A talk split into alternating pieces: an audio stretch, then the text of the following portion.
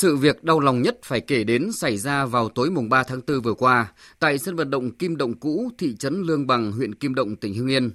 Một bé trai 9 tuổi khi đi qua đây đã bị rất nhiều con chó lao vào cắn xé.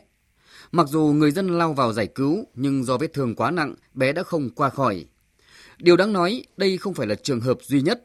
Từ đầu năm đến nay, liên tiếp các trường hợp bị chó cắn, trong đó có nhiều ca thiệt mạng được các bệnh viện ghi nhận.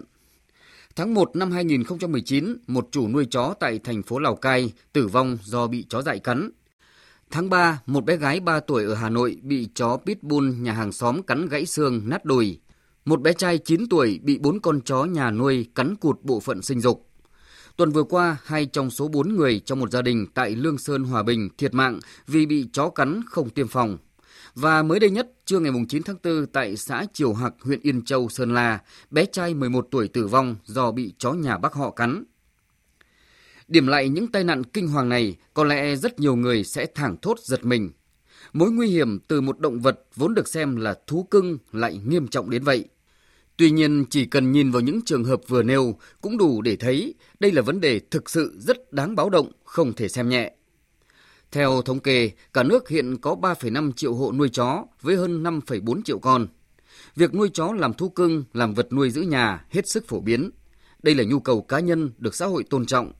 Nhưng ở chiều ngược lại, ý thức của nhiều chủ nuôi chó trong việc cân bằng giữa sở thích riêng với nhu cầu được đảm bảo an toàn của cộng đồng còn rất thiếu và yếu. Chỉ đơn cử việc tiêm phòng bệnh dạy theo định kỳ hàng năm được coi là nghĩa vụ và là trách nhiệm của chủ nuôi chó Đáng phê phán là mức độ thực hiện tại các địa phương luôn ở mức thấp, chỉ khoảng 30 đến 40%. Tại Việt Nam, hình ảnh những con chó chạy rông ngoài đường không người giám sát vốn được xem là chuyện thương ngay ở huyện. Dù Nghị định 90 của Chính phủ về xử phạt hành chính trong lĩnh vực thú y đã quy định rõ, nuôi chó phải xích nhốt trong khuôn viên gia đình, ra đường phải có dọ mõm, có người dắt.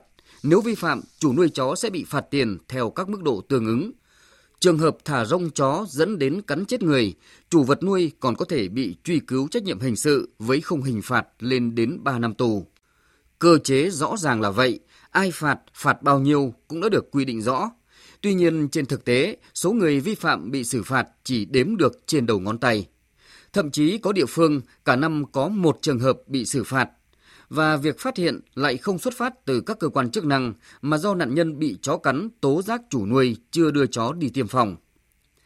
Có thể thấy, vấn đề quản lý chó nuôi tại Việt Nam hiện nay đang xuất hiện rất nhiều bất cập. Những bất cập này cần phải được nhìn nhận một cách nghiêm túc và chấn trình càng sớm càng tốt. Nếu cơ quan quản lý vẫn lơ là, không thực hiện hết chức năng trách nhiệm của mình trong việc quản lý đàn chó cũng như kịp thời ngăn chặn, xử lý các trường hợp vi phạm, còn người nuôi thì vẫn chủ quan, thiếu ý thức trong việc chấp hành pháp luật, thì tất yếu những tai nạn thương tâm do chó cắn sẽ còn tiếp tục xảy ra. Ngăn chặn việc chó cắn người là việc hoàn toàn có thể thực hiện. Để làm được điều này, hành vi nhận thức của con người là điều cần thay đổi trước tiên. Chấp hành nghiêm những quy định của pháp luật trong việc nuôi chó và quản lý chó nuôi, đảm bảo an toàn cho bản thân, gia đình và cộng đồng là cách để thể hiện rằng bạn là người nuôi chó văn minh, hiểu biết và sống có trách nhiệm.